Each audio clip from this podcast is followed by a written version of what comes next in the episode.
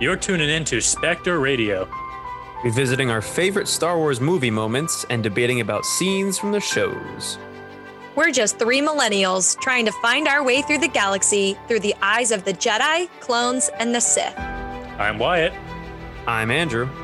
My name is Alyssa, and we are Spectre Radio.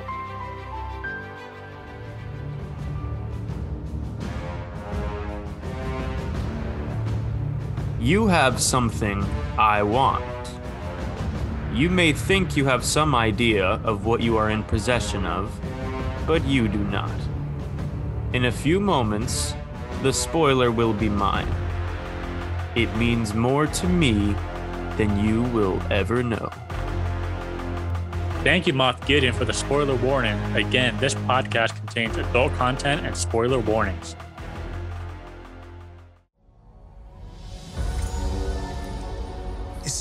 More peaceful since the revolution? It is a shame that your people suffered.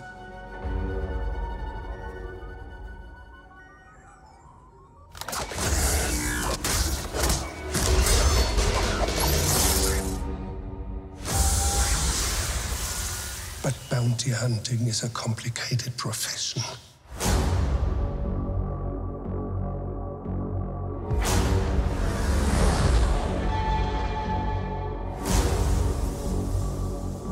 Said you were coming.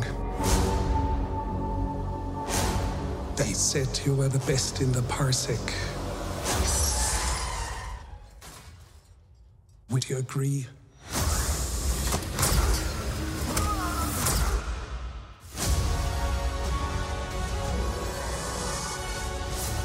I can bring you guys in warm, or I can bring you guys in cold. Welcome back to Spectre Radio. And What a warm welcome. thank you. Thank you. Well, it was better than a cold welcome. I don't like Yeah. the cold that much That- personally. I got asthma. It don't work. Um, so welcome back, everyone. And if you're just joining us for the first time, welcome to Spectre Radio and all of our nonsense. Um, today, I am privileged to introduce our returning guest, uh, Sadi Garcia, member of the 501st and Rebel Legions. Thanks for joining us Woo! again. Yeah, yeah, yeah, yeah. Whippa, girl, welcome back. Glad to have you. All right, and we're going to get this party started with a summary of season one of The Mandalorian.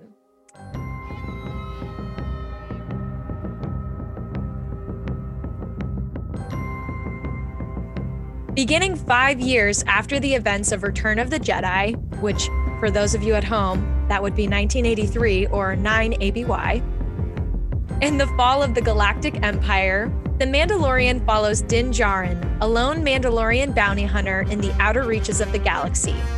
He is hired by remnant Imperial forces to retrieve the child, but instead goes on the run to protect the infant. While looking to reunite the child with his kind, they are pursued by Moff Gideon, who wants to use the child's connection to the Force.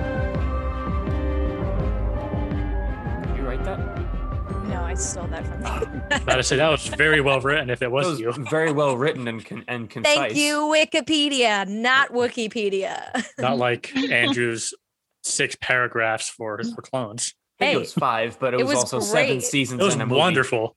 It was so good. That was so hard no- to actually. That was not hard to write at all. I wrote it in about fifteen minutes. Took you about 18 minutes to say it. Anyway, uh, He's not wrong.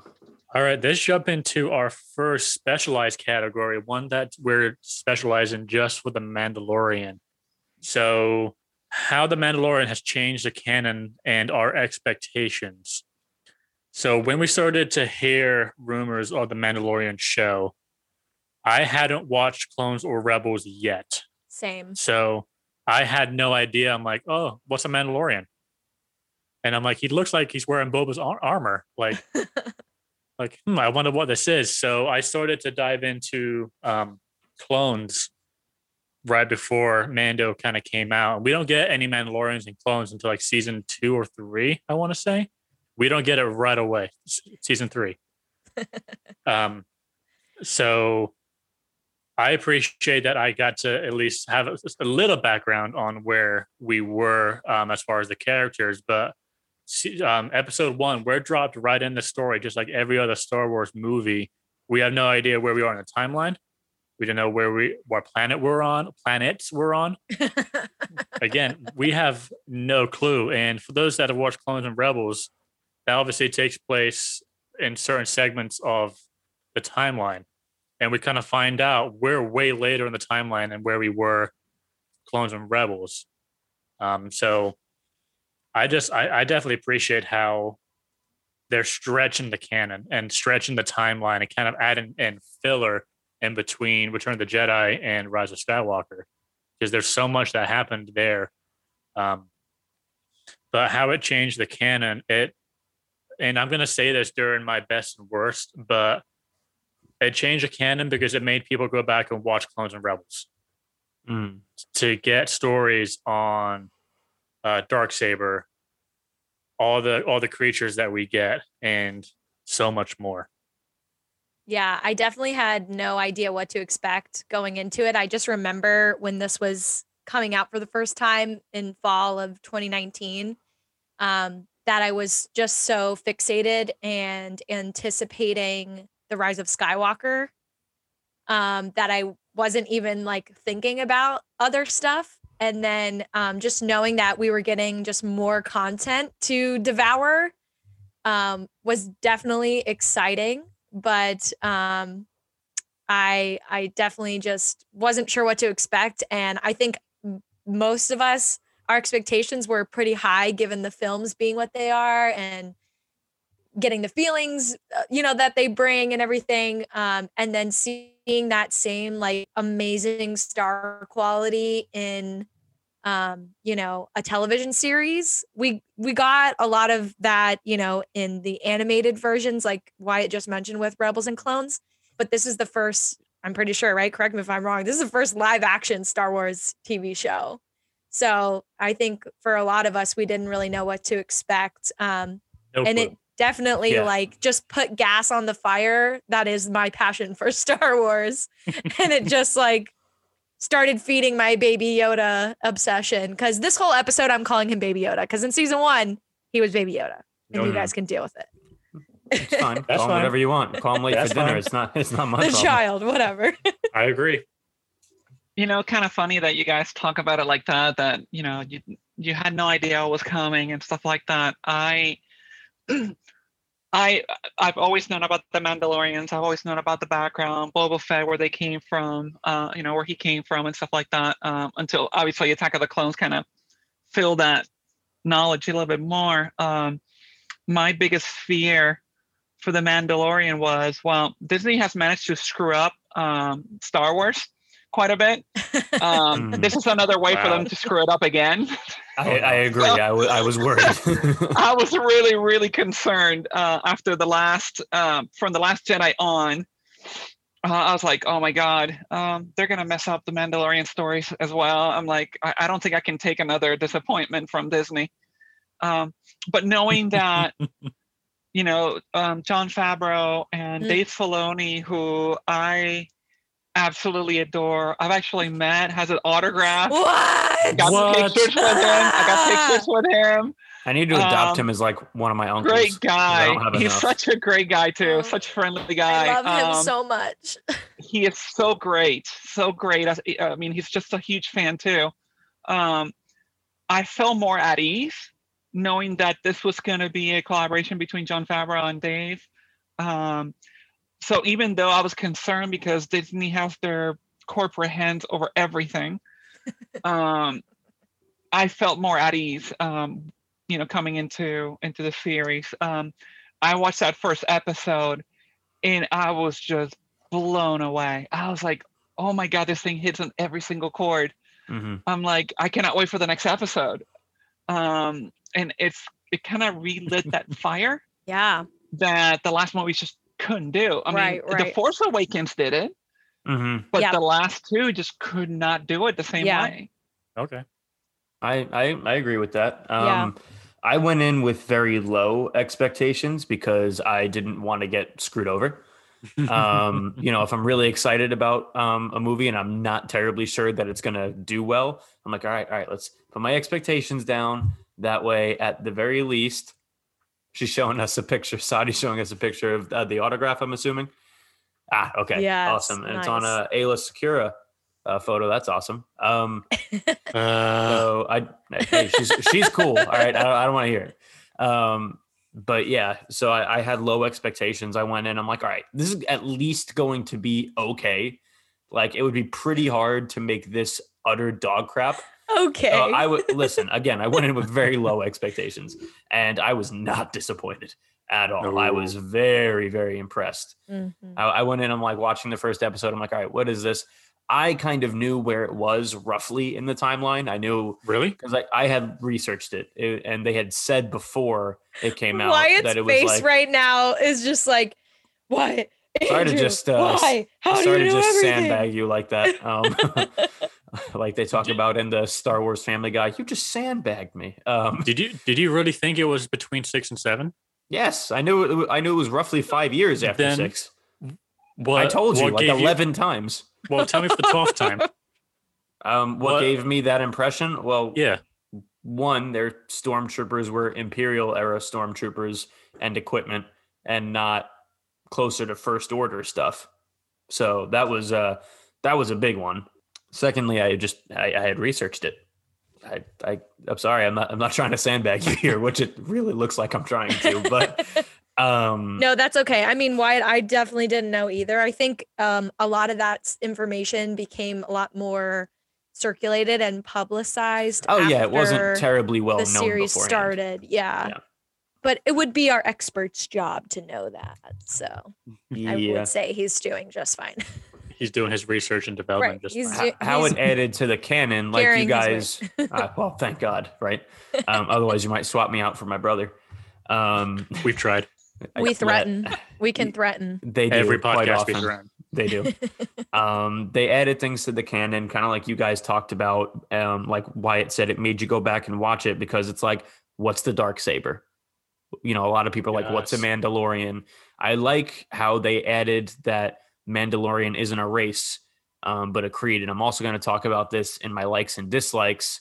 Um, because some something about it kind of like low key pissed me off, but I like how they talked more about like the Bounty Hunters Guild, um, which is Yeah. uh, who Din Djarin was a part of. Most of the the bounty hunters on the Executor's Bridge in Episode Five were part of that. So I like that we got to see some of that. Um, we got to see what state what the state of the Empire is five years afterwards. They're like they're fractured, you know, because like Sadi and I are used to the old canon. Like the Galactic Civil War took like another fifteen years after Endor. Mm. So, and uh, like I'm still perplexed that they managed to lose 25,000 star destroyers inside of what's now a year. Like 15 years, sure, I can I can go with that, but a year, I'm Wow. like, damn, somebody screwed the pooch real hard. so, um, the only thing after the first episode, the only thing I really like expected was just like, oh, he's gonna be a bounty hunter and shoot some stormtroopers. I had no frame of reference of what to expect from the show. So, and it, it almost made it better because like they pretty much anything they could have done after the first episode was just wonderful anyway. So I was gonna be okay with it. Do you think it would have had even half of the hype if it wasn't for Baby Yoda? Ooh, excellent I've thought question. about that a lot. Half of the hype. Uh, let's let's have Sadi go first on that one. Um, I, I still think so. Um, at, at one point, they were talking about doing a Boba Fett movie when the whole solo crashed and the movies weren't doing as great as they thought they were going to be doing because the Marvel formula didn't fit Mm. into Star Wars. Surprise, Right. surprise. Um, yeah, I mean, anybody that has a brain cell knew that that wasn't going to work.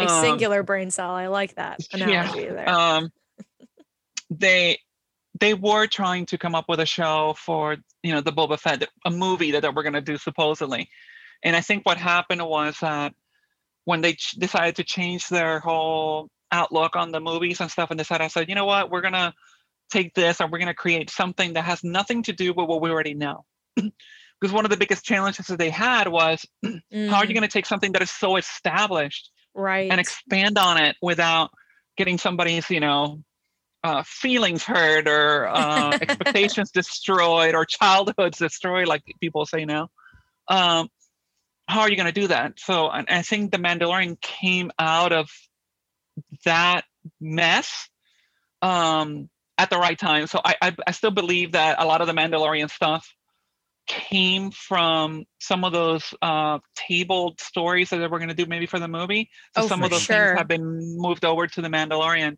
Um, and I still think that the coolness factor of the Boba armor would still would have been enough to attract people, at least the fan base. I think what Baby Yoda has done is that it has captured a different set of fans Yeah.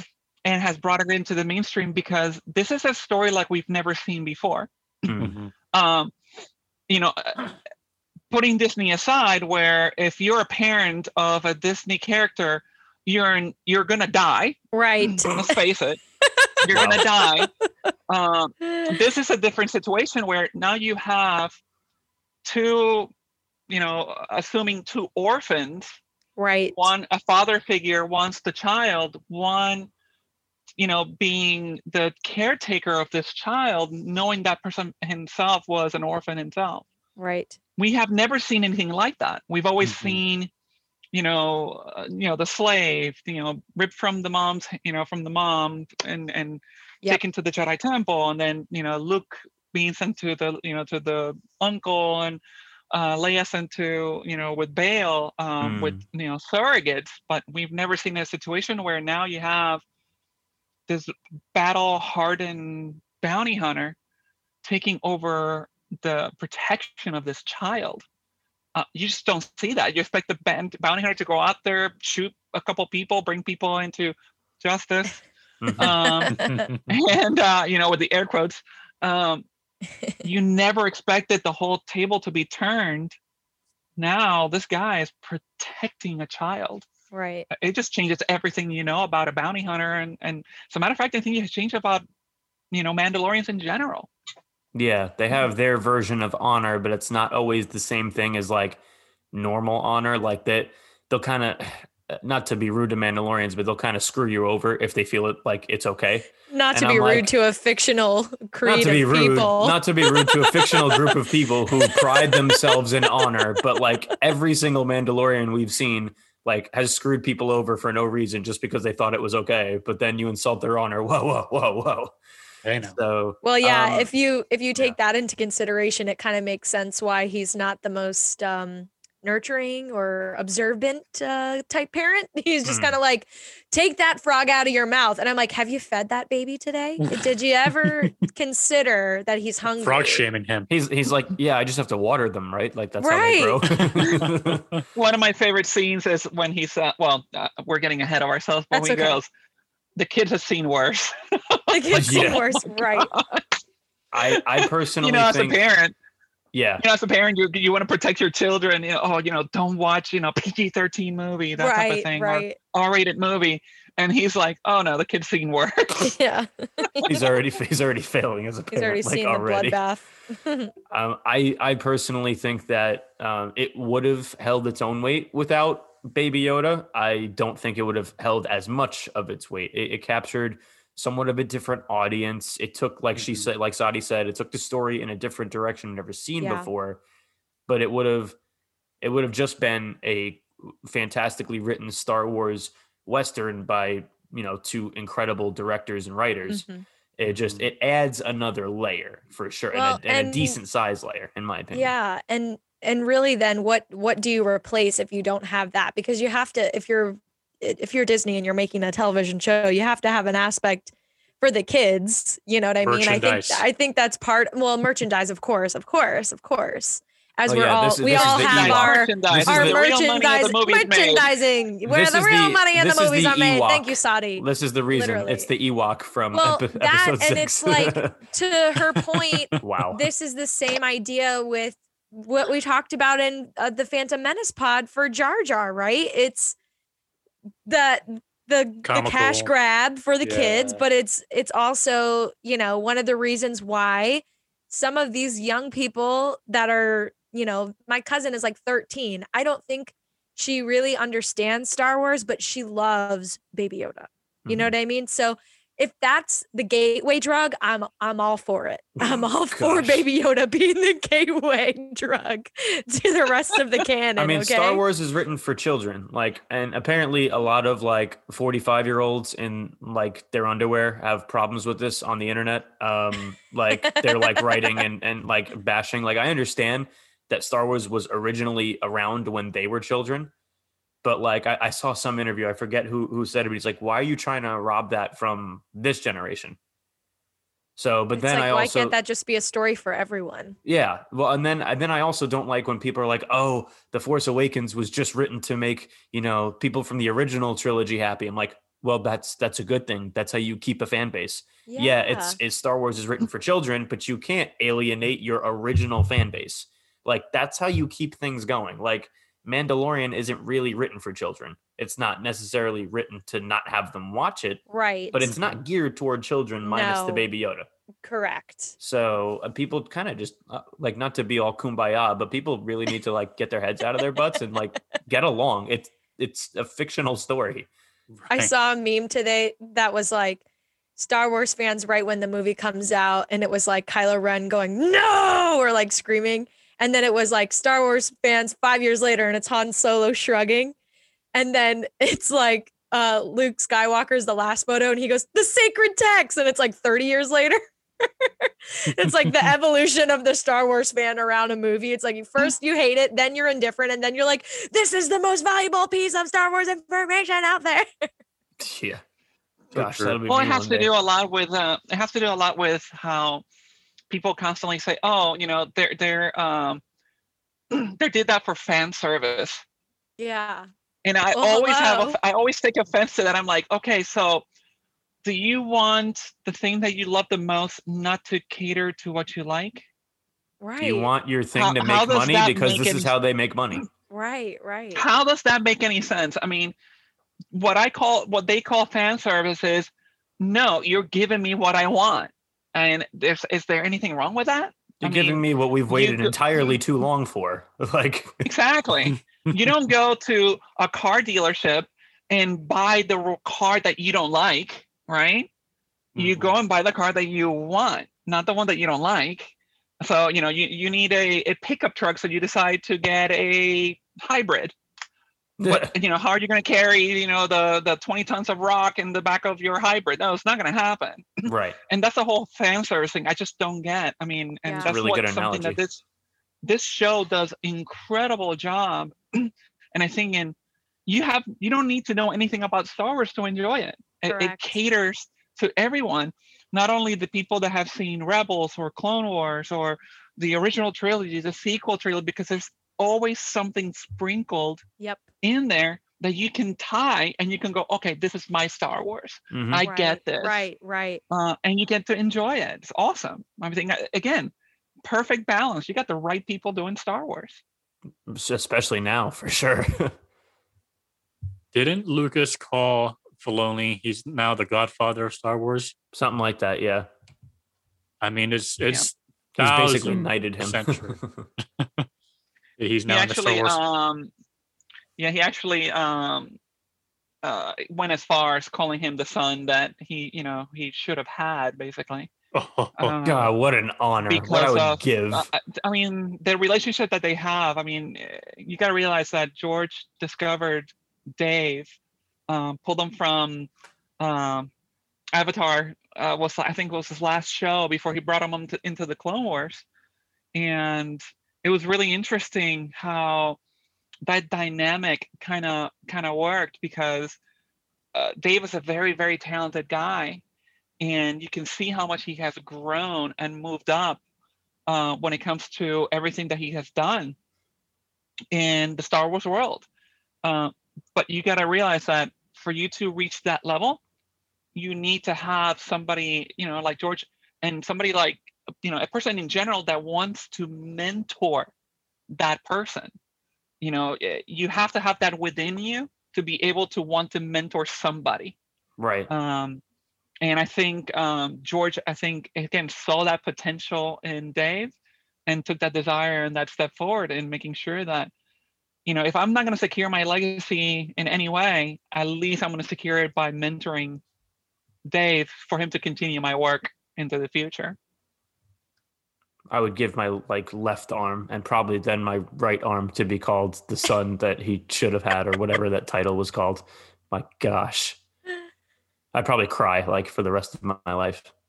And I'd be okay with it.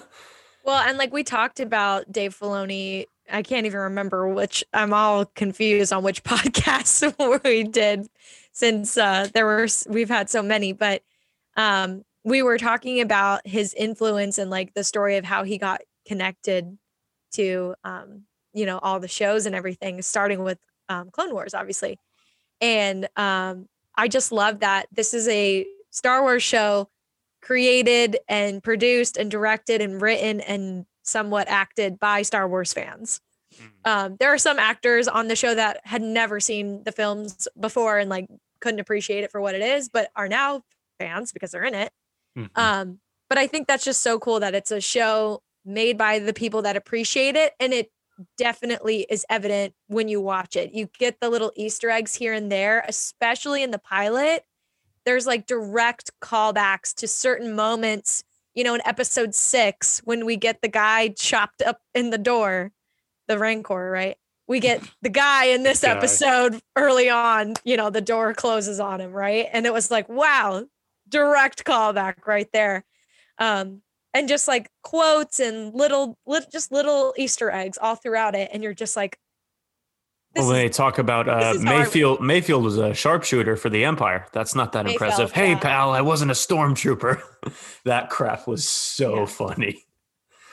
Well, the same token, you know, when the guy, um, you know, does get chopped in half. Think about the cantina scene in episode four, Mm. where you know Obi Wan cuts the guy's arm, you know, the uh, Uba- Uba- whatever the heck character. Yeah, cut his tarantula arm, the looking blood guy. is on the floor, but then everybody kind of like sees it and then turns and keeps doing their Right. thing. I mean, this is this guy literally got chopped in half, and they were like, "Okay, that's Keeping just another day in a cantina." I want I want to know what happens in cantinas that makes people so ah I've seen this before. Like clearly this happens like on a weekly or like daily basis in cantinas across the galaxy. Or Right. people in Star Wars really don't care about anything. mhm. I thought Yeah. the same thing. It's like, wow, they're so desensitized. that I mean, I know doesn't that's like a point it's supposed to make, but it's like if you really think about that, it's like, holy crap, what what have Right. you guys gone through? I'm curious to um, hear you guys' um, first impressions on uh, on the show, like whether it was a couple episodes in, the first episode, where you thought it was going to go after that. So let's have uh, let's have Wyatt go first on this one. I, I always hated being picked first in class for questions like this. You're welcome. uh, high school all over again. Welcome to the Um, hot seat. First impressions of The Mandalorian season one. So I'm gonna do my overall impression of the entire season, not just the the surprise that we got at the end of episode one. Mhm. Um, I think it's badass. I mean, honestly, like I'm.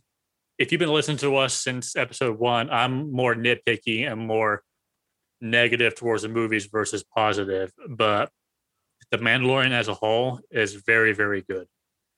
The um, Wow, that's a very high, That's a high, high ranking, praise. high praise from Wyatt. That's very high good. praise from probably Wyatt. never happen again. Probably um, won't. I mean, because we got so much dynamic changes within season one. Um, you know, just looking through, I mean, we only had eight eight episodes, and they ranged from like 22 minutes, like 35, 38 minute long episodes. They weren't you would- very yeah. they weren't very long. And after after the credits and the opening scene, I think we only had like 18 minutes worth of content Right, right. for each episode, and they crammed so much in it, but they did it so well. hmm Um, my favorite of these eight episodes is probably Sanctuary, episode four. I love this because it brings it not really like very like home like, but it's less. It's they're more grounded in this episode because they're Mm. not flying Sorgan. around fi- fighting. Sorgan, thank you. They're flying around. They're they're planted and they're helping this village against raiders. You know, coming and uh, stealing their um, their take from from the Kuro farms, and then Mhm. we get the the, the ATST in this, which Cara Dune needs to take some lessons from um, Ewoks because apparently rocks and stones can take him down. Okay, no, it's not quite how that happened, but okay. Did that? Did this but- got episode there remind? eventually. All right, she got there eventually. Did this episode remind you drown of a of a Clone Wars episode by chance, where bounty hunters help You know what it- farmers you know it defend against remind me? pirates? It actually reminds me of the A team, is what it reminds me of. Oh yeah, Ooh. for sure. You know how the A team goes to place to place helping people? That's Mhm. exactly how what it reminded me of. But yeah, going back to the Clone Wars, yeah. Um, They were Uh, on what was it, um, uh, Felucia, and the turtle Hondo showed up. Yeah, little they were these weird people, looking yeah. turtle people. they were literally like being trained to fight with sticks, the same way that that Cara was teaching them how to fight. I was like, this is a nice little Dave Filoni callback since he did uh, the Clone Wars as well. bounty hunters. Wasn't it something called like bounty hunters? I think it was episode? Bounty Hunters. It was in season two, Yeah. and that's uh, that's where we meet Em- Embo for the first time. hmm Mine were short, so I'll I'll uh, Mine take over from here. So um, we already kind of mentioned these, but I love the that direct homage to the films, and I think that's what I definitely loved. And what I love about Disney in general is all the Easter eggs. If you ever watch any like any other Pixar film, you're like, where is the Pizza Planet truck? You know, like you're always looking for the Easter eggs. So um there were just like little moments of that throughout the first season that my dad and I, this is like probably one of my dad's favorite pieces of Star Wars canon and we always would watch it together if we could um, at that point I was still not living with him but um, now that I'm back and for season 2 we got to watch most of it together um that was just like a nice thing where we could kind of play a game between the two of us of catching each little Easter egg throughout um, each episode. Um, and I think with the uh, in conjunction of you know Galaxy's Edge opening right as the Mandalorian like took off Mhm. and the Rise of Skywalker, it was just like, oh my god, my whole life is Star Wars So right now Wars. It, because it I used to go to the parks like two to three times a month, probably, um, because I could and I was comfortable doing that. And you know, when you go to Batuu and you buy something, they'll say that'll be 24 36 uh, point 36 credits.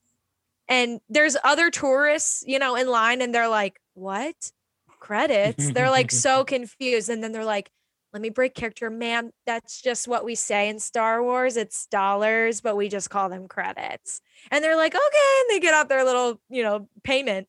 Um, but you can like, you know, you can pay in credits for things and you can get like a gift card that's shaped like one of those um I don't know, it's like a looks like credits. It's like a piece of metal kind of yeah, the the Republic credits or the Imperial credits or and whatever. it's like you spend a hundred dollars and you get to keep the fake credits, but you can Uh, spend them. So it's like if you're already gonna spend a hundred dollars on a droid, you might as well just buy the gift card and then you get to keep the little souvenir like credits. Um, but you know, like all throughout this, it's you know, oh, I only have calamari flan. Like I don't know, does that still count? Or we have imperial credits, you know. So it was just like, ah, I I know what this means because I went to Disney World and they do the same thing. Um, so yeah, I don't know. That was just kind of my impression. It was amazing, um, better than I could have anticipated, and definitely brought Galaxy's Edge even more color. Agreed. I feel like um my my impressions of the show, uh, and again, this is this is again, um, and Jon Favreau has always said it is like Dave Filoni is just a wealth of knowledge when it comes to Star Wars that um, he adds this extra layer of depth to everything that he touches. You know, the the way I look at the Mandalorian is just like the perfect Clone Wars sequel Mm. or Rebel sequel because Mm. there's so much. Season one clone so much in it. sequel, season two rebel Yeah. sequel. yeah. because if you look at if you look at the Clone Wars, I mean, there's a lot of Mandalorian stuff in there. Um, and then you look at Rebels again, a lot of Mandalorian lot, stuff a in there. So you take a lot of the stuff that happened into those from those shows and bring it into the Mandalorian and just sprinkle it. You don't even have to reference it directly, but you can see it, and it just makes it that much richer. The world Yes. that even though you're in a new place, it's still familiar. yeah. Oh, I makes love the way you just said that. That's a, that's a really cool way to think about it. uh, my my favorite episode, the episode that I actually got off my chair and screamed, was um, it was the third one when um, Din Djarin had gone in and tried. Um, he's like, "I'm gonna go save this kid, and I'm gonna protect him." And he's trying to bust out of the place, and all the little fobs are going off, and he's being chased, and he's mm-hmm. fighting. The scene that I about flipped out was when you saw all the Mandalorians jumping from the jetpacks coming from the roofs I was stuff. not expecting that at all. That was awesome. I never saw that coming at all. And then the heavy Mandalorian landing in the middle and they just start opening a can of whoop ass. yeah. All those nice old, can, nice old can of whoop ass. And he was like, he was like, Oh all right, my go, God. we'll cover you. And he, after they were fighting earlier, That was very, very um, uh, strategic and military. Uh, you know, tactically, it was brilliant. Mhm. Uh, it almost felt like you know, like uh, paratroopers landing and kind of like Mm. starting attacking Yeah. um, systematically all the emplacements, and then you have your heavy trooper, heavy guns, and just laying down cover fire um, was incredible. Um, the same token, we have never seen an IG unit do what IG-11 did. I that episode, I mean, it was what not you know, even in the the animated episode- series either. Never. Yeah. I mean, going in there and the fact that it was uh Taika Waititi, uh, Mhm, it just mhm. made it even that great. I love the guy. I've seen a lot of his movies. Um, but that character and the and the animation, the special effects behind it, um, how he was systematically shooting. it, I mean, I was just completely flabbergasted when I saw that. I was like, dang, those things are not as useless as they look. I know. Um, and then Star Wars has always had, you know, a, a thing with names. They always have meant something, you know. yes. I was Darth thinking about Vader, that Darth this morning. Tyrannus, you know, um, uh, Luke Skywalker, um, uh, you know, Han Solo. All the names mean something. And I want you to think about this. Think about Greef Karga. The first name, Grief, Mhm. n- you know, just take the later the, the letters and just change them. Grief. He he is grieving for something. Carga, if you take it and translate it into Spanish, means cargo. You're carrying something. Mm. Hmm, wow. So he is carrying grief with him.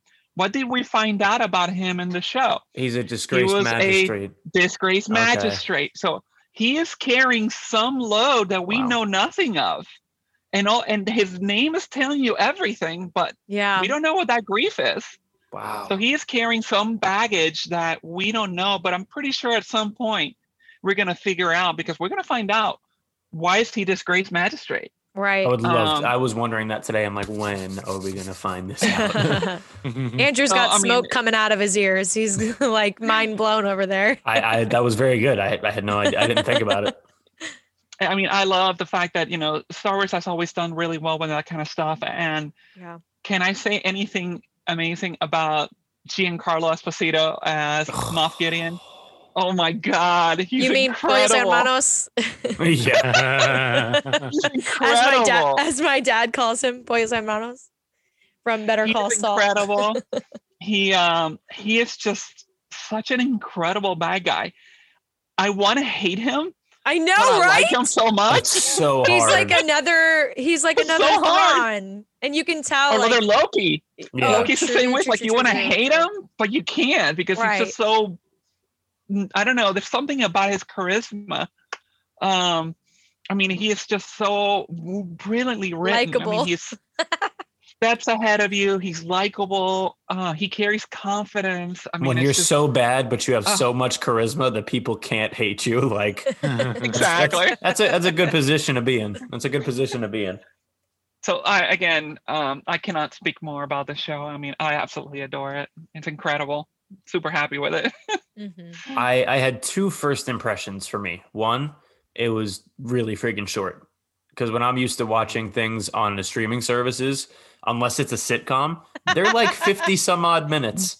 I get a solid hour of And good how many stuff. seasons, Andrew? Uh, All of depends. Uh, yeah, I, I get more.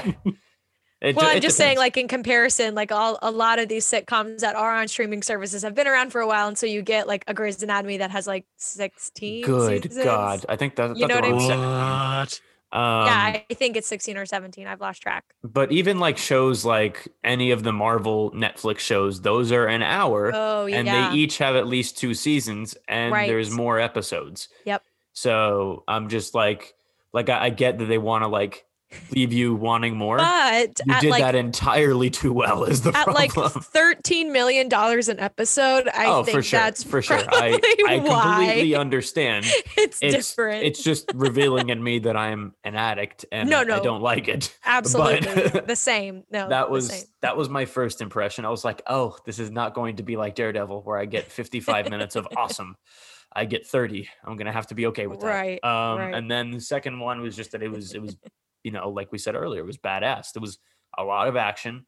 And we said earlier, pretty much everything I'm gonna say, we said earlier. Dave Filoni put a lot in there for only 20 to 30 to 40 minutes yeah. um I, I liked that it was set still in the quote unquote aftermath of the the galactic civil war because i like that time period i like the empire i like the rebels which is now the new republic so i my my first impressions was a little short or am i an addict and awesome those were Actually, uh, you know what? Before before you say anything else, I'm gonna piggyback off of that that whole thing. Think about what Dave Filoni, where he came from. Think about the background in animation. The background animation, you have literally 21 to 23 minutes to tell a whole story. So true. Yeah. And I think that skill set has been great Mm. into The Mandalorian because all of a sudden he has a little bit more time, but he knows how to pace a story, even with a short amount of time. which is very Just look at to some do. of those. Look at some of the Rebels episodes on the Clone Wars. They're incredible. It's like how in the world can they pack so much in such a short amount of time? Mhm. And, he, and again, this is him honing his skills, and now it's paying dividends in a show like this. Right, right. that's a great way to put that wow All right. So we'll move on to our what ifs. And since I'm introducing the category, I'm going to pander to our guests and do my what if first. because I thought of this and then I was like, oh, and Sadi's going to be on. So it's a perfect what if. I don't know if it was our conversation the other day or just watching this or what, but my thought was, what if we got a new crop of clone troopers from Din Djarin? And Andrew has left the building because he hates my question. I don't know why. His Did I did I, did you have the same one? No, I didn't want to blow my nose in front of you guys, but Oh, I mean, okay, I so you- We- so we now have that I like a just running- said that on the pod, No, we have like a running joke, Sadi, where like if we don't like what the other person says, we'll like turn off our camera and like leave. No, I So turned I off thought my he camera like for, didn't. I thought for he didn't like privacy, what I was but, uh, saying. but now sorry. now all 600 nose. of our listeners, um, you know, know about Listen, this. it's about March. my allergies. It's allergy season. This is this is our reality in Florida. Um. So anyway, I'll be quiet. What do you guys think? Um, you know, is it really any different than Jango? If you think about it, I mean, Jango, the way we know it, he wasn't a Mandalorian. He was, um, well, now we know because we had uh, Right. we went one direction with the Clone Wars, and then we went with the Mandalorian the other opposite direction. that uh, stressed as we me found out later. for a while. Yeah, so we, we, we went and did this. You know, we curved all over the place. Um, it, you know, is it really any different than Jango? Um, can you have a whole bunch of Din Djarins? Uh, yeah, why not? I mean, by the same token, you can do the same thing, you know, with, you know, Han Solo or Poe Dameron. Sure, you know, some of these heroes. Um, Jar Jar will Binks. it be awesome? Oh yeah, you. Oh my god. oh, heck yeah, not for Jar Jar, but Just Well, have I to get- think- take me off my game. he's as physically the- fit as anyone right now. You Well, know, yeah, Din Djarin's and- character. Exactly. and I Good-looking think, guy. You know, we were just kind of talking about what makes him so fierce and so different is that he was an orphan and he was a foundling, and so that this is like all he's ever known. Whereas, like, you know, it's kind of similar in a way, but like Jango, you know, was the originator, and then Boba had a father in Jango. You know what I mean? So. I just think that that would give him an edge somehow. Just just like seeing his attitude almost and like his personality, his swagger. And like, yeah, granted, uh, all the clones had different personalities over time, but I think I think that's what would make it work is because um, you know now we know well we people who know from legends know Jango's background. Like w- before the term foundling was even a thing, we knew that he was essentially a foundling. His parents were killed on Concord Dawn, where he's from, and the Mandalorians, um, the good Mandalorians who are always at war with Death Watch, the bad Mandalorians, uh, took him in, and they raised him like Din Djarin said he was raised in the fighting corps. yeah. Same thing, except Din Djarin was like raised by you know the Childs of the Watch, which is like an offshoot, I'm assuming, of the Death Watch. So it's you know it was a little different in the legends, but it's essentially the same thing. And you know, kind of like how you said, this is all he he knows. That's all like Jango knew for a while. yeah, and then there was the. Mm. the Mandalorian civil wars and you know then most of the Mandalorians were wiped out. So he's like screw this. I'm going to become a bounty hunter. Uh, pretty much everyone I know is is dead. So they, it gave him a ruthlessness because he grew up with essentially no parents after a certain age just like yeah, Din Djarin. They were murdered in front of him. Right. so I think that's what would make it work as far as him being host donor to a new army of clones. So they'd look different, but uh, that'd be also pretty cool. Like we've had we've had an army of uh, New Zealand warriors. Now maybe it's time for an army of Latino warriors. I, listen, I'm all for it. I'm all for I'm it. here for it. it'll it'll be awesome. What and Wyatt, you and I'll get our turn at some point at a bunch of white warriors in Star Wars. We'll get there. Um, You've had your time. All right, let's go to Kamino. yes, let's make it happen. So for me, my what if um it's kind it kind of makes me laugh because it's like it's like wow, this is kind of a cheap cut out the middleman uh question. Um where did I write it? Oh. So so my what if was what if they just oh, I don't know if he took baby Yoda to the New Republic government that knew how to find Luke Skywalker because Mm. he helped found the New Republic government. I mean, he didn't know Luke Skywalker essentially, but he probably has Hmm. heard of this now almost all famous Jedi who's like who ha- who helped lead the rebellion. He blew up the the first Death Star, like he killed Vader and the Emperor. Like these things get around. I don't know. I don't know. I because I think they kind of alluded that like he was living under a rock and like didn't know that. But to your point, didn't they go on a Republic ship in episode six? Wasn't that a Republic New Republic prison ship? Yeah, but he could have gone before that. Like the no, I know. I'm trying to. ba- I'm trying to back up your Oh, what if. yeah. I'm just saying like. There's probably, I mean, the guy, they had a guy in the control room and it was like, oh, you told me there would only be droids and there's a person there. You could have easily, like, if that guy hadn't been whacked off by what's her face, um, killed off by what's her face, then, That's a better way to put that, please. sorry. Well, you know, the mob, you whack somebody. That's what I was thinking. Um, but Which, by the anyway, way, by the way, that was actually Matt Lanter who actually Mhm. played Anakin Skywalker in the Oh Clone Wars. right, yes, yes, Yep. that's right. That yeah, I cool. read that. I read that. That was awesome. But yeah, so you have you know that technician operating you know the controls in that ship, and um, let's say you know for your argument's sake that he's not killed off, and he puts all the bad people in the cell, and he- can take that guy and be like, hey, I have this. this creature that needs to be reunited with somebody that has connections to the republic um, which is the Jedi. But um, he doesn't know that until the last episode when the armor is like, nah, you're a clan of two. This is your job now. so the timing for that like Republic connection didn't exactly work out. But um, It, I like that one. doesn't what really work out, but no, it, I like that though. it would I think- entirely cut out season two. like it would just well cut and i it think out. like he does create an attachment and she you know the armor says to him like you are as his father like you're you know you're he's your, Congratulations, he's your it's a boy. ward it's a boy like yeah he's your ward you have to take you care are of the father. Your ward. It sounds like Batman and Robin. oh no well i was thinking sweeney todd but Well, yeah.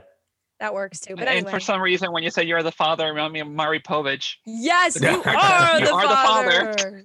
My what if? So I love this topic because I can let my mind wander into whatever realm I want. So my Scary. and Dangerous, really. I had one, but I literally just changed it because I think it's better themed for this. What if we have Thrawn instead of Moff Gideon? Uh, I mean, we do, but we don't. We do, Ugh. just not yet. Yep, we do and we don't. We do and we don't. That would be I, as much as I would love that. I would low key feel that it was too soon. yeah, Really? I'm. I'm starting to think that same way. Like the buildup was better, and I think Mhm. The timing worked out for myself and Wyatt because we hadn't watched all of the animated show I yet, think and that we might have been probably intentional. didn't know who Thrawn was, and then They we wanted to give you their know, fans time to watch all that. right, and then in season two, it's just all of a sudden Name He's a- dropped. they say Thrawn, and I'm like, ah! and my dad's And like, I I'm think that was the trying to perfect way to hear. my it. dad was like, stop screaming. I can't hear what they're saying. And I'm like, you don't even know who Thrawn is. It doesn't even matter. I can scream. But yeah, no, that I mean, I highly, I think highly encourage you to check out uh, the Thrawn books. For They're, sure. I They're need to amazing. get on sure. I'm planning on it. I- incredible. the old ones. out I of mean, order. you can listen to the. I mean, you can. They, they got the Audible books. Um, you can listen to. Um, Yeah. not sponsored by the way. Uh, listen to the original. The, the original uh, Dark Empire. I think it's the the trilogy. Um, Yeah. Listen they're gr- they're incredible even if they're not canon anymore because it sets you up in a mindset on how he is and how he thinks yeah. And then the new Um, ones are incredible for it- different ways. Ye- oh my god the new ones are incredible exactly and it's and it was which is kind of funny because the new ones are canon but it's it's that whole familiarity it's like you know this character you're familiar with the character you understand the character they just put them in a different place Yeah. Mm. and I um and I and- felt like I would really enjoy them because I really enjoyed the Hunger Games books. Stay with me because they just came out with the origin story for President Snow, and when he was a a child and did the Hunger Games. So I felt like I was like, ooh, this feels like almost kind of similar in a way because like he's the big villain. So there's Yeah. I was like, ooh, if I really enjoyed this, I'd probably like something like that. And it's Star Wars, of course, but Timothy Zahn's an, is an excellent incredible writer. Yeah. excellent writer. He's a great guy too. Uh, met him and talked to him for quite a bit. Of course you so have. jealous. Super, super great. Um, So- but so- it, it is that that that that I don't know. It's just to answer your question is I think for Din Djarin or the Mandalorian to to get to that level, you know, when you're playing baseball, you know, you start at the little leagues and then you move to A, double A, triple A, and you start getting cooked for, you know, Major League Baseball, uh, using your sports analogies. Mhm. Um, throwing Thrawn at the Mandalorian is like throwing Vader, and I hate to say this, to the younglings. ah! I mean, we kind of got that. In other words, they don't how stand a it's such chance. mismatch. Exactly, it's such a mismatch. You gotta take that character and get him to a level of experience that he can take on that big threat. For Uh, sure. Thrawn is just too big of a threat to to throw at him. And ho- how I they the sprinkled Moff it in, right. yeah, how they sprinkled it in was probably better this way than just throwing Thrawn in. First, they they build up Moff Gideon as, oh, I thought he was executed for war crimes. Oh, he's this badass who knows everything, and then he just like keeps getting more and more dangerous. And then it's like, oh, holy crap, he's working for Thrawn. And so it's like, I think it was better to do it that way than Thrawn being the one showing up personally. So with Thrawn, we only get his name dropped once from Bo-Katan when they're on that ship in season two, and we are we are totally jumping in, until next week's podcast. But I thought they no, I thought they said it when um Ahsoka Yeah, was looking for Grand mentioned. Admiral Thrawn. Twice. Yeah. Oh, so Okay, it was so- twice. So we, we- we got it twice. But Bo-Katan's the only one really looking for him. Oh, I think she of. was. I think she was more looking for the dark saber. I don't think she could. Like she would love to Oh, stick it to the Empire for what what they did to her planet, but her first and pr- her first and foremost priority is getting that dark saber, uniting the houses, and then she can actually make like a, a united stand. In Well, my yeah, opinion. And And correction, think- it was only mentioned once. It was um it was Ahsoka. Ahsoka dropping the name. Yeah. Yeah. because she's looking for Ezra, right? We- She's we're picking up pretty that sure, torch. we're yeah. assuming we're assuming that's what he. Or we she's looking for. riot and we know Dave Filoni's listening. Okay. Oh yes. Oh yeah. we he's will one of our, riot he's if you one don't of our give us listeners. Ezra. Um, so funny. I, and I feel like we say that enough because it's like our fifth time saying Right, it. He, he might eventually listen. Somewhere his ears are ringing. He's Yeah, like, someone sure. keeps saying my name, and I can't quite pick out Right. where it is. So for my what if, um, I have, um, I have just one because it's this is one of those shows where it's relying on so much on what was done before to be able to propel itself forward. Mm. Uh, even though there's some things sprinkled from the sequels, um, it, it's literally 100% relying on everything before it uh, to be able to justify its place, you know, place in time. Um, I'm going to stick with where we are, and I'm going to talk about what would have happened.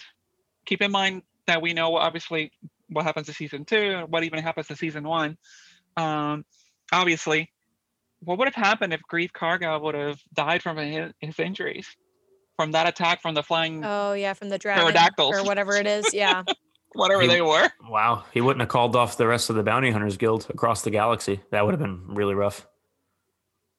Yeah, and I think that town would have been a little less safe without the two of them to oversee things. Like the marshal did a good job from what we we see in the next season, of course, but Mm. um I think you have law and order and like he was the order and she was the law, right? kind of thing. so, Beautiful yeah. way of saying that. Yeah, I think I think that's how they work together. Yeah, chung chung. Thank you for that. Exactly.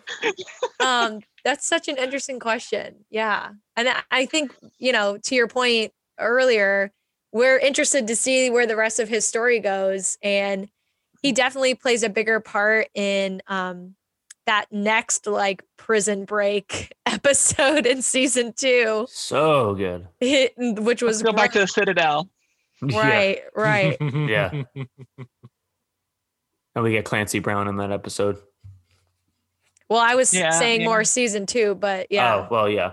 yeah, season one he was in that one. You're right. I can't remember the name of that one. We're not there yet. you know what I'm talking about with like the big um carrier and like the whole place exploded. It was great. All right, moving on to best and worst. Alyssa, why did you pick me to introduce this? Because now I have to go first, and you guys don't want this. This is the way the categories win, is the but, This is the way. but this is the way. no, no, this is the way. Mhm. And, and So- Alyssa, you have to say the best line out of all of them. I have. Have spoken.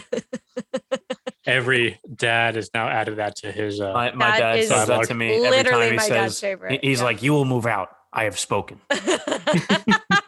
He's, he loves it. The second, Or- the second they said it on TV, he was like, yes. Love so.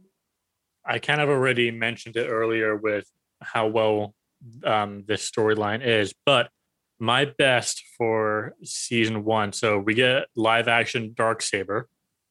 Woo! ooh, You know that was pretty big, and- and mostly I think it was bigger in Rebels than it was in Clones. They didn't even say what it was called in, in clones. They, they, they, you see it, but they, Right. you don't really know the significance till Rebels. It's just what Maul used to kill um, Obi Wan's girlfriend. Shit. He knows her crying. name. He just wants to call her that. Can we, can we talk about how Korkie is uh, definitely not uh, a nephew, quote unquote, of hers? anyway, all right, moving on. That's a whole nother podcast, Andrew. for sure. Moving on. She's not my Um, girlfriend. yeah. Yeah, she's No, not Anakin, my she's not my. girlfriend. So love Dark Saber. I mentioned this again earlier. I love that this push people to watch Clones and Rebels. Um, I know it. People it like helped- you and me. people like me and Alyssa. Um, it helped us move her. But my my absolute favorite part of season one, and this is the nerd in me, is the music. Yes. Oh, it was so good. And it was like kind of 80s in a way, like a lot of the synthesizer and like electric guitar that was thrown in there. Anybody else caught that with the 80s vibe? Mhm. I loved it. Ludwig Gor Gorsan. I'm not even going to pronounce his last name. Um, Lud Ludwig G, our guy Lud, Ludwig, Ludwig. G. G. Um, on Disney Plus's The Gallery, where they kind of go behind the scenes, there's an, an episode dedicated to him with how he c- creates all these sounds. And he even said it during this uh, special edition that, you know, he basically had to write three movies worth of music. Because not only did he do the themes, he did all the background music and sound Oh, wow. effects Mm. and that he had to perfectly time with the with what was going on on the screen. So not only was he con- continuously, you know, writing, editing, deleting, he had to time it very well with what was going on. Delete. Not going to talk about that. It was pretty But- freaking impressive. Yeah, I mean, and as the musician in me, as you can see, I got guitars in the wall. I've got a Mhm. piano right right next to me as well. I appreciate that, and I was thinking about this earlier. Is that is it better than the prequels soundtrack? How dare you? Stay tuned for next week for me to give my. Mi- maybe minus Duel of the Fates. If you take out Duel of the Fates, I think they they stack up to each other How dare pretty you? pretty easily. But, but we it- got we got the the Fates the, is just leaps and bounds ahead. the the Force theme, the Imperial March. We get so much good in in that first. So I'm not going to decide just yet. So you have to you have to stay tuned for um our next podcast. For me to You're realizing that you're trying to dethrone dethrone the ultimate composer of Oh, our I know, I know, I know, I of know. our time. Correct. but John for this Williams, guy, right? So glad Mm. I didn't have to say it. But for this guy who's in his, I think Sorry, his thirties, Not happening. Doesn't matter. I He's would, got I a would, promising career. I would say if anyone Old had a sport. shot of of taking over maybe the mantle later in Oh, life, Right, I- There's some would be big him. ass shoes to fill. I feel Mm. like he's the he's the Dave Filoni. He's kind of he's, he's he's up and coming. I'm gonna challenge that. You know why? Um, what's the guy that did uh, the Rogue One soundtrack? Um, ooh, I don't know, but he was good. incredible, incredible. Um, oh my god, I cannot remember his name right now. Alyssa's looking it up, Uh, isn't Yep. she? I was Yep. about to, but I'm like, Yeah. yeah. Alyssa's already got this. Michael No. Gia- Giacchino. Giacchino. Giacchino. Giacchino. yeah, Thank you. I've heard it both ways. Yeah, Giacchino. Him. Uh, I think his music, the job that he did for Rogue One, uh, not to not again not to down to Mandalorian. I think if anybody was going to um, replace John Williams, it would be him. Mm. all you have to do is remember um, i think the song on the soundtrack's called your father will be proud Mm. that whole track uh, i I have listened to it Oh, at the end of the movie, just- right? it gets me Mhm. it gets me into that mode where you know you feel that loss uh, it's just so beautifully written it goes perfectly with the with what's going on um, yeah if anybody was going to replace it's going to be him i think Okay. All right. We got some conflicting opinions here, but uh, and they're both pretty o- good ones. That's okay. You know, again, kind of what we described uh, when we had you on last time. I think it's generational.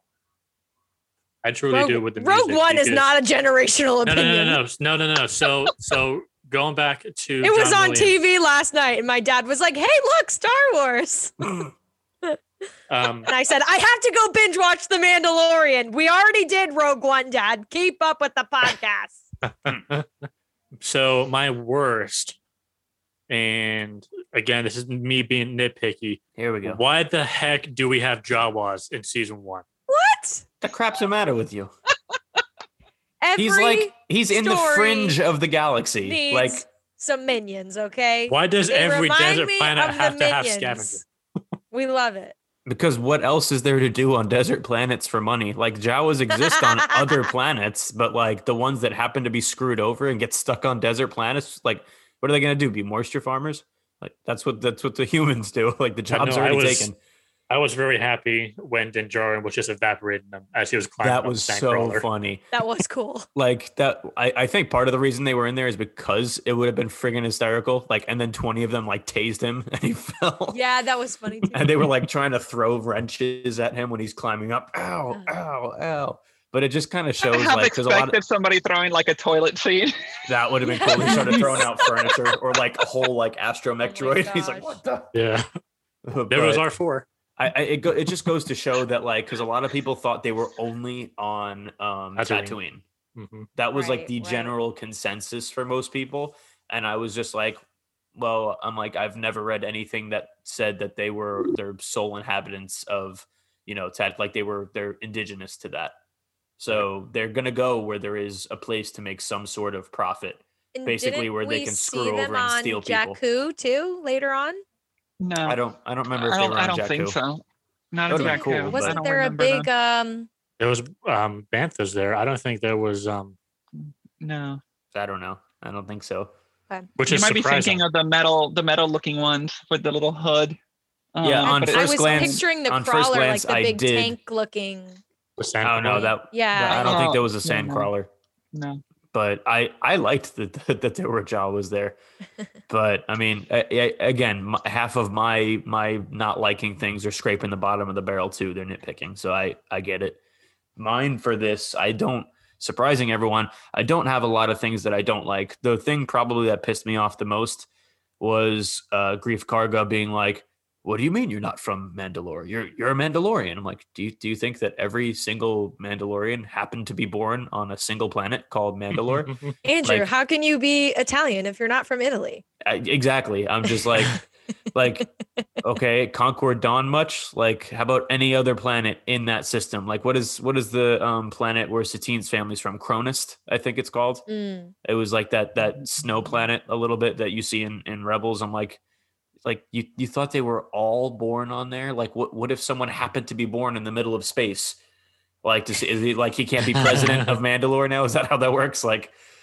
Like he's in international waters. Like, how does that work? Oh my god. So that's kind of what Well, again. it could that's be it could be like military bases. You know, in the military bases when Ooh. you have a family, you could be in Germany, but you're born in a military base. You're still an American American citizen, but you were born in Germany, but you're Mm. still an American. my buddy Griffin. It could be like um, that. Giving him a shout out. He was born in Iceland. Um, he's a Navy brat, but he was like Andrew. I, I I don't know if I technically was born an American citizen. I was like, you were, but your parents probably applied for citizenship while you're over there. You just happened to be born in another country. Right. I was like, oh, oh, okay. Exactly. So shout out to you, Griff.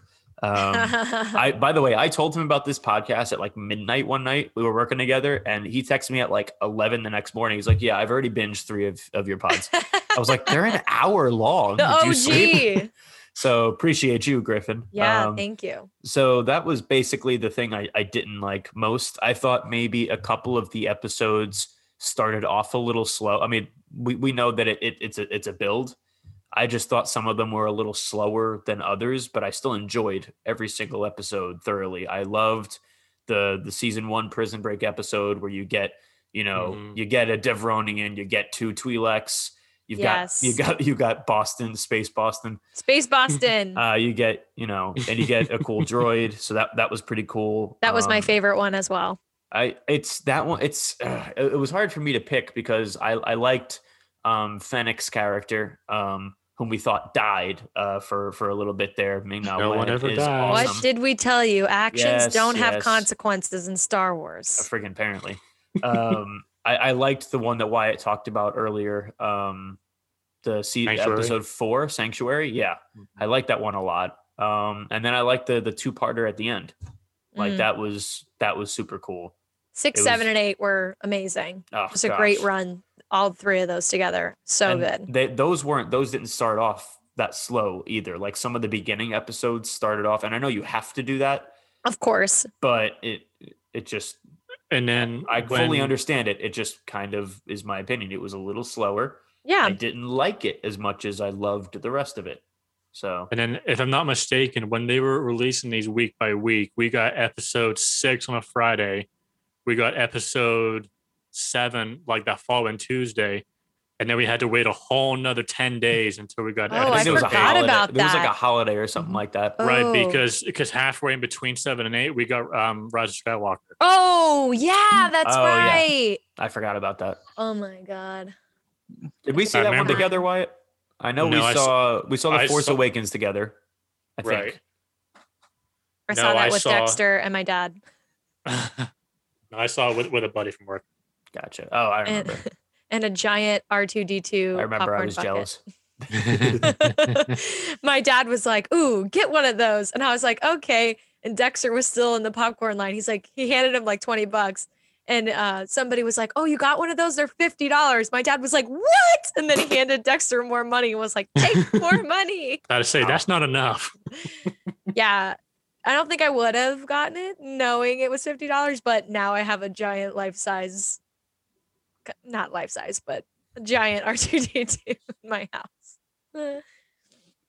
Um, my best, I already said my favorite episode was episode six. I think I just like the setting the most. I love the interior of any kind of like spaceship where you get all those like really fun different lighting situations and the black and white contrast. And I loved when the plot really shifted and twisted and Mando took control and hit the controls and everything went dark and he started slamming all the doors and just it was like Among Us, but like Star Wars version. It was it was a very Um, uh, I'm not trapped in here with you. You guys are trapped in here with me. Right. And then the lights cool. went red and it was like, oh, this is sick. Like it was so, I got so hyped. It was so good. But You know I what think, they were trying to do there, right? What's please that? tell me. Aliens.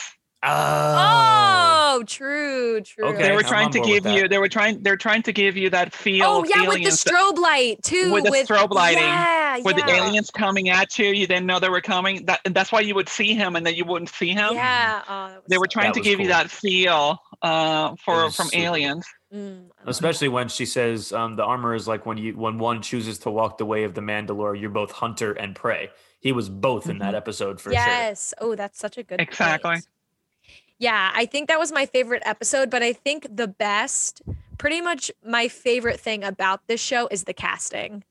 It is so good. I'm Oh, such a nerd for this, but like we get so much crossover between. Twilight, Game of Thrones, Harry Potter, like Elf, you name it, like we get crossovers here. So we have um let's see. We have Julia Jones who played Leah in the Twilight series in that episode um we were just talking about with all the the uh, ATST and and the the tribe and all of that. That same episode we get Eugene Cordero. I don't know if you guys uh noticed that I remembered him from um The Good Place. He's one of Oh, the the like Kristen Bell show, minor right? characters. Yeah.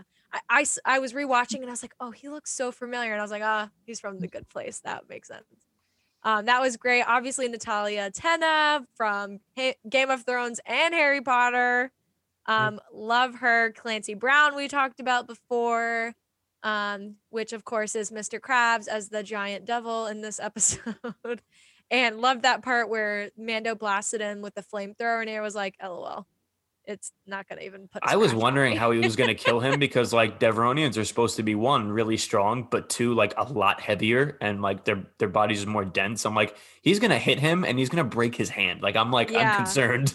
Well, and we got the reveal that he actually didn't kill anybody, which I thought was like even cooler. Like this man has so much control emotionally and physically. oh, he killed him though, didn't he? The door crushed him. No, he did not kill him. no, Okay. No, it the door shut. Cut his horns.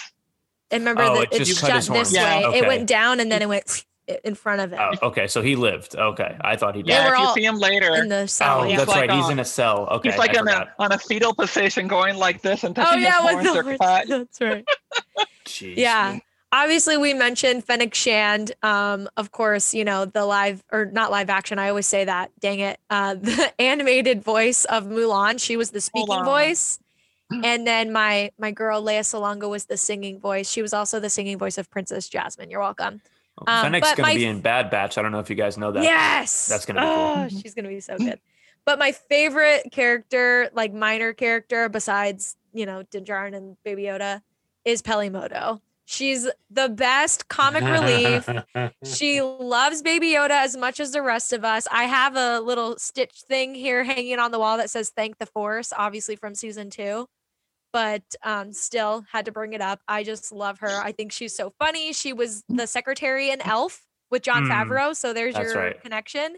Uh, And then um, I knew she she's looked familiar. she's also the crazy napkin lady. If you ever saw those like China napkin commercials, oh my god, she's so funny and the all of the work that she does is so great. But I loved her in those crazy napkin lady commercials. You guys definitely need to check those out if you haven't seen them. So great. their, their their their choice for directors too is also like as stellar as their choice for for cast members. I love the behind the scenes. I love diving into each one of their minds. Um, uh, first of all, uh, what's her name from Jurassic World is adorable. Bryce Dallas Howard. Bryce yes, Dallas Bryce Howard. Dallas Howard, and like how her connection through her father being, um, you know, he was a director too. So I I, I loved Still each, is, yeah. So I I loved each of their takes on it, how they went, and like some of them were like, "Oh, I, I don't know if I'm gonna be any good at this," and like they they just kicked it, they just knocked it out of the park. Each and every one of them. It yeah, was they're it was they're it was a good relationship. Yeah. Yeah. For my worst, I had um episode two gave me like real two men and a baby vibes. If you guys remember that movie. Nobody, just me. I know. it- I never saw the movie, but I knows know what what I'm you're talking about. Yeah, like Bruce Kuiil. Willis is the uh, is the baby. Yeah, Qu- Kuiil, Mando, and Baby Yoda, and I was just like, this is like two men. That's the one where he gets his parts back from the Jawas, right? Yes, yeah, I love that one. yeah. So I'm just like, Oh no, I got confused. It's look who's talking. I'm sorry. Bruce Willis is the no, voice I knew the- what you. uh, you were going the right. You're going the right way, though. I knew what you meant. Um, similar. Tom though, s- Similar. Tom Selleck and uh, uh, Steve Guttenberg. Hmm Um, and I can't. Uh, who was uh, I forget. Danson? Yeah. with Three Men and Yes! Baby. Oh, that's right. That's right. there you go. I knew I Yeah. could remember eventually. Great But- movie. classic, classic. And you know, like I mentioned earlier, he's like, "Stop eating that! Don't put that in your mouth." And I'm like, maybe if you fed the kid, he wouldn't be scrounging for frogs. You know what I mean? It was just like, "Oh yeah, I met you five seconds ago. Can you watch the kid? Here's a bunch of credits." And you're like, "You don't even know this person. What is wrong with you?" He's an excellent judge Anyway. of character. Right. Um, my other worst was how come the Mythrol can't sneak around? You know, he leaves and Mando like immediately knows what up, what's up, and Baby Yoda's in the same freaking cockpit and can sneak sneak around and sneak out. like, how do you not? Okay, so one, he's expecting someone that he's arresting and taking, you know, and exchanging for money. He's expecting him to try and get away. He's probably like dealt with it a bunch. Um, and he again, if he's like anywhere a good of judge of character, he's gonna be like, this guy's gonna try to grab it. Baby Yoda's like a baby, like like a tiny little thing. He like he could sneak around quietly. He also has the power of the force. Did you on say his side. sneak around? He's going to sneak around the Yes. cockpit just a little bit. Sure. Anyway, I, I have he- kids, so I can sympathize with that.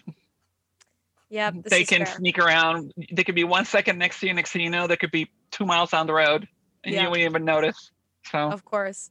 And then obviously the last one I have was punching Baby Yoda. Like how how dare you? Uh, Where do you get off, Jason Sudeikis and Adam Pally, to come on to my show and punch my child? How dare you? But I don't know. I don't know if you guys noticed that was Jason Sudeikis. Mhm. Uh-huh. I love him. do you hear what happened with him uh, when that happened? He was His canceled. Twitter feed. No, his Twitter feed got blasted. Yeah, he was like canceled on Twitter. Like it was trending. Didn't he like almost break the the baby Yoda? The puppet. Oh, I don't know if I heard that one. I I, I read don't that like that, he he almost broke it and he was like terrified because that thing costs like a lot of money. Like I They're think like a- five million dollars or yes, something. it was I five think that's what I read. dollars for the animatronic baby Yoda. There's a video floating around of them doing that scene over and over again to Toto's Africa. Oh my gosh, I cannot watch that. I cannot watch that. I Oh, love. I, it'll ruin no. the song Africa for me, and I love that song. so yeah, good. right. So for my best and uh, worst, um, and like I mentioned before, I love um, when they do world building, Mm. and they give you things that make you think, um, and you're kind of wondering, you know, oh my God, what's going to happen? What's going to happen? Oh man, they mentioned this. Where can I find out about it? Uh, and I'm going to throw one that's going to blow your mind. Is when uh, Moff Gideon says, oh, like when um, we wiped out all those Mandalorians in the Night of a Thousand Tears. Oh, I was just like, that was my my episode four. Oh, during the Clone Wars, I was a Jedi Knight with, you know, with your father during the Clone Wars. You know, Mhm. well, what the heck was the Clone Wars? yeah. we don't Night of a find out until Tears? what ten year, twenty years later what the hell the Clone Wars were Yeah. Mm. this is another one of those that they throw in and it's just a simple line, but it it has so much wonder behind it. Mm. It's like, what happened? We know it was during the siege of Mandalore. So what happened in the Night of a Thousand Tears? Why was it named that? I mean, that's a huge, huge line Mm. that you know they're going to have to go back at some point and explain it. You know, when sh when Moff Gideon is going down the line and saying, "Oh, uh, Carasynthia Dune, you know, you're a dropper for the," re-. Yes. you're like, Did anyone else think it was Okay, weird? so- He's like, you were a Republican dropper. I was like, no, no, you're. She was a Republic dropper. Republicans and Democrats don't exist in Star Wars. that was so funny. He said me. that. He said Republican dropper. I think he just he was just saying a longer version Oh. of Republic, but it was I was just like, Yeah. there are no Republicans and Democrats in Maybe Star that Wars. was just his way of saying it. I don't I know. know, yeah, I know. It was pretty. but I love funny, the fact that they have all these little things that Mhm. you you know you throw in there that it, it makes you wonder. You know, we're two seasons in, we still don't 100% understand what a dropper is. Yeah, We still don't know what the Night of a Thousand, Te- and I'm still wondering. It's like, when are they going to come back to it? When are they going to come back to it? The magistrate, you know, oh, you know, Yeah. disgrace. Okay, so what happened for him to be disgraced? What did he do or he failed to do to get Mm. disgraced and and end up in some what backwater place? Yeah, uh, and running a guild in the middle of nowhere. Um, and those are the things that I really enjoy because again, it, it just enriches and and makes starts making you wonder, and your imagination just starts going in all directions on wow, what could this be? Um, and I really have only one one thing, and again, and I adore the show. Um, so it's not really a dig; it's more of a of a comment. Um, Star Wars has always capitalized on the unknown, and by that I mean Carrie Fisher wasn't known. Yeah, she was, uh, you know, the daughter of, um, and I can't remember her name right now. Um, Debbie, Um, what's her name? De- Reynolds. Debbie Right. Reynolds. Debbie Mhm. Reynolds.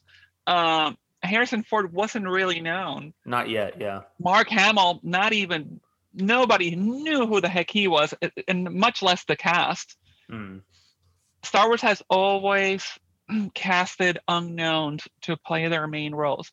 A lot of them have become famous afterwards and had some great careers uh, because of Star Wars. But let's face it, we've always had unknowns. And an issue that I had, and believe it or not, I still have. It's one of my favorite characters, and one of my, again, one of the characters that, that takes me out of it is Greef Karga to me is Apollo Creed. Yes. you oh my God. am- yes. Uh, He is Mandalorian's not also a the race; it's a soldier. creed. Uh-huh, you're funny. I'm thinking also a Predator. You know, he's the one soldier taking, you know, Arnold through the, you know, Oh, through the forest of Nicaragua. I think is what it was in Predator. I You mean, know, but so we also have Samuel L. Jackson in the prequels. Like I know he got he's Now, so now here's the thing, though. For me, Samuel L. Jackson is a chameleon. He can be in anything, Mm. and to me, he is that character. I don't know why. It's it's the same equivalent of um, Tom Hanks. uh, uh, Tom Hanks is another one, um, and I cannot remember. He plays uh, Sirius Black. Um, oh Oh oh um oh oh oh he also played Commissioner Gordon in the the, the Commissioner Batman Gordon. trilogy. Gary um, Oldman. Gary Oldman. Gary Oldman. again, he's a chameleon. It's like you can put him anywhere, and I can believe he's that character. Well, Um, I but for some understand that, but I, uh, I think Greef Karga's um, actor, I think he's a bit of a chameleon too, because I didn't even the last time, the last thing I saw him in was a Psych episode, and yeah, I was like, "Holy same crap, that was he you!" was Chubbs. But like Yeah, to her He was point, teaching when Happy my dad Gilmore how to watched golf. it, That's yeah, true. yeah, That's true. yep. My dad said the same thing, and he was like Apollo, and then he saw Giancarlo, and he was like Pollos Hermanos. Like that's that's all we do. Is I have to embarrass my mom. know. She thought that was Lando for a minute. She was like, "How come? How come Lando's pretending? How come? How come he's pretending to not ho- know who Baby Yoda is?" I'm like, "Mom, what are you talking about?" She- I was like, That's wait, great. mom, who who do you think that I is? love She's this like, story. she's so like, much. that's that's Lando, right? I'm like, oh dear God, no. At least she knows She's who like- Lando is. Okay. then Give she was like, some oh, she goes, she was like, oh, oh, she goes, oh no, no, no, that's not him. She's like, oh, that's that's Apollo. She goes, that's Apollo, and I like jokingly was like, oh gosh, my mom's a racist, and she's like, no, no, no. Like, mom, of course you're not a racist, but at least she instantly recognized. She's like, oh wait, crap, no, that's that's Apollo. She's like, sorry, two '80s movies, excuse me. Right, right. Easy to mistake identity. so, but I love so that. that, story. does happen to me though when it comes to to those ca- and even Pedro Pascal. Mhm. Thank God that he has the helmet a lot because you know I was you know I watched uh, Game of Thrones and all I can see was that you know that guy Yes, yes. fighting you know the mountain and it's like i- it's just constant reminders of some of the stuff that they've been to um yep. and more recently and and um Wonder Woman Mm. replaced Oh, that, yeah, that, yeah, that, yeah. that guy uh the, you know the villain there um you know it's I understand why they've casted them because you know they need to you know actor name actors to kind of people bring them in uh, bring in some some fans but at the same time sometimes it's like I have to like in my brain kind of like switch it off it's like no no no no this is Greef Karga Mm-hmm. It's hard. Yeah. It can be hard for some of them. um, Well, that's how So- Wyatt felt about someone in season two, isn't it? We'll get there. no comment Called out. That's okay. He'll be outnumbered opinion wise next time. Poor guy. Oh my gosh, you, on you that ain't kidding. one. Ethan will be like, yeah. Can't wait. Alrighty, so let's transition into our last segment um, of Access the Archives. Notice that we chose to do this segment at the end instead of the beginning, like we usually do. Um, how, how did we come uh, come up with doing that? I think it was like we have way too many. Well, I, I Um, think part of it was like, well, the um, the the behind the scenes um, came at after the uh, after the show. So like you watched the Oh. behind the scenes for Mandalorian. I think that was kind of Mhm. like the thinking, but I could be wrong. So I only had uh, the one because I know Alyssa's gonna rock the heck out of this. So I was like, I really don't need to. I don't need to carry my weight as much on this one. Um, it's not always um, Pedro Pascal in the suit, and a lot of people don't don't always know that. I think like in episode um, four, he wasn't in it at all. He had to do voiceover work later. He had scheduling conflicts. He was like, "Yeah, I, I Oh can't be there." Oh my God. gosh. So there was Sorry, like I I've- think there was I've- two or three other people in the suit besides. I have a coffee date. Sorry. I don't know I that there was that. Probably. I'm assuming he had work. Audition or something, right? Yeah. ADR. He had the ADR. I figured that one was big enough to to drop. So All right. and I know, like he had, like he didn't do any of his own stunts at all. He had different people doing doing those. Mm. maybe he's not a stunt guy. It happens. Maybe you don't want to get injured. oh no no no it has nothing to do with the stunt guy have you ever worn one of those helmets Ah. Oh, fair enough. I can vouch. I have worn one. You cannot see a thing out of that thing. Your visibility is like zero. Um, your peripheral is none. oh my Um, gosh. they're hot. They're hot, especially when you have to have the balaclava on. Mm. They're very, very hot. Um, uh, some of us put uh, little battery fans to kind of help you circulate the air inside the helmet because that thing is sealed. Um, you know, and it's it's really, really, really hot, especially here in Florida to do a troop in the outside. Um, when we did Star Wars weekends, um, they were constantly drink water, drink water, drink water, and by the time we made it, it was like a I think it was a mile that we walked. Uh, we had people actually pass out of heat exhaustion. They actually had paramedic crews because that costume is hot. I mean, even look at the clone or about doing a co- stormtrooper armors. They're all wearing black underneath their white armor, Uh-huh. so that's like absorbing a lot of heat. Especially like Mandalorian, his do- tarps. Man. Think about doing stunts in that costume, though. No, I mean, it, it's rough. No. It is I can't do rough. It's stunt. not I can't do stunts in this t-shirt for crying out loud. I can barely walk in it. Yeah. I love it. I've definitely dropped a lot of my nuggets throughout the episode because I couldn't help myself. I just love all of the behind the scenes and just fun facts. Um, one that I kind of mentioned earlier, but didn't exactly tie up this loose end was that being a fan is not a requirement to be involved with the show. Obviously, we were saying Um, you know, it's a star, uh, it's a Star Wars show created by Star Wars fans for Star Wars fans. But that wasn't really the case with the actor Werner Herzog, who plays the client. So the I would like to see, I would the like baby, to see the baby. that guy. Um, actually, before filming, Herzog had yes. so I love how he delivers his lines. So great. Um, actually, before filming, Herzog had never seen a single Star Wars movie. now he applauds the filming and the world the Mandalorian created, uh, created, saying that it's cinema at its best. So I'm seeing a I'm seeing a pattern here. People it who is have cinema starred at its finest. people who have been in Star Wars have never seen it. So maybe that should have been our our uh, plan to get into Star Wars to never movies. watch never- it and then we get into Yeah. it. yeah, I don't know. oh yeah, that, that, that's uh, works. it's doable. I think that's Andrew works. might be the only one that has a shot with his voice range here. All the characters Yeah. he can do. Gee, thanks. Um, speaking of, there were a lot of crossovers with voice actors and creative members from other well-known Star Wars shows. Obviously, we mentioned, um, you know, the Matt Lanter, no, known for playing Skywalker on all six seasons of uh, Clone Wars. So he made his first live-action appearance in Episode Six, playing the New Republic officer on the ship that Mando and his former colleagues invade. And this next part, I don't know if I just blacked out because I know I know who Dave Filoni is, but upon rewatch, did you guys notice the cameos of the X-wing pilots at the Mhm. end of that episode? We got three He's one of the cameos. Yes, Dave Filoni was the first one, so he played Trapper Wolf.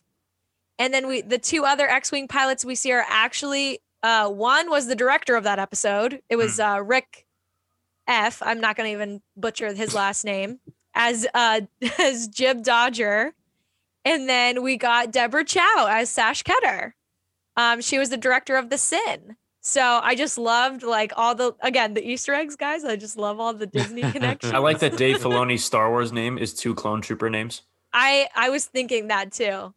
I thought that was awesome. So yeah, obviously he was a writer, director, and producer on the series, but you know we got three directors in one episode, so I thought that was really cool. I have a really, really good one. Oh, um, boy. That I think you guys are going to enjoy. Um, so you know that in Empire Strikes Back, which actually was the last podcast I listened to. you're um, almost caught up.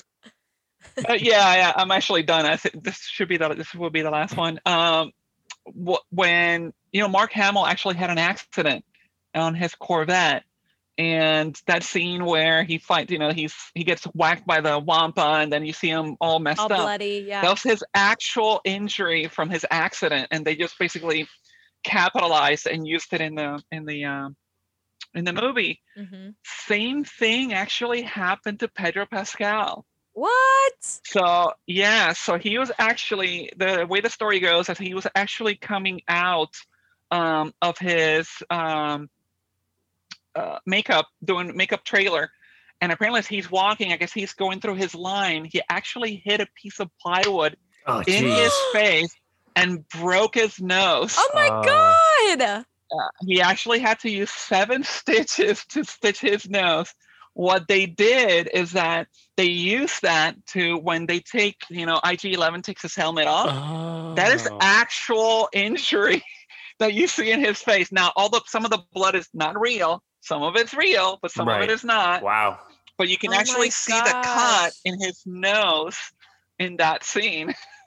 so they actually used it in the uh in the in the show, which is really cool. love when Star Wars history, mm, canon, non-canon, real, not real, repeats itself. Wow. So I thought that was really really cool. Um, that is cool. yeah, another. that and he- I mean, it's cool, so cool that he went to the, guy. hospital. oh no. So you know, kind of feel bad for the guy. The guy's like blending his line, and bam, piece of plywood right in the face. right in the kisser. I mean, makes you wonder. He should have had that Beskar helmet on. Um, uh-huh. The uh, the other thing is that actually George Lucas actually showed up to uh, the filming of that show uh, to see Dave. And uh, Steven Spiel- was really Spielberg cool. and Seth Rogen. yeah, they all a- showed up. That's What a a motley mix. crew right there. they all visited the set during filming. They Seth Rogen probably Um, really wanted to be on the show. He was like, "Hey guys." right. I thought that was really cool. Um, is awesome. That even even you know after so George fair. has that was really George cool that sold George his showed up. company, he uh, he still has that love for his creation and For um, sure. and his protege as well, which I thought that was really cool. Yeah, and you love the picture. You gotta love the picture of him holding baby Yoda, the puppet. You're like, this is your grandson. Yeah. your grandson. That's great. That's funny. You want to hold a baby? Well, guys, I have spoken. I gotta go rule Mandalore because I have the dark saber. First of all, we want to thank our guest Sadi for being on once again for all the knowledge and the fun and shenanigans. Thanks for being here. Woo woo! Thank you. Make sure to join us next time when we pick up where we left off and dive deep into season two of The Mandalorian. I don't know. I'm probably gonna cry. Thanks for tuning in to this week's episode. In the meantime, check us out on Instagram at Spectre underscore radio and on Facebook as Spectre Radio. Be sure to submit your questions via social media for a chance to hear us answer them on our upcoming segment, Consult the Council. This is Spectre Radio signing off.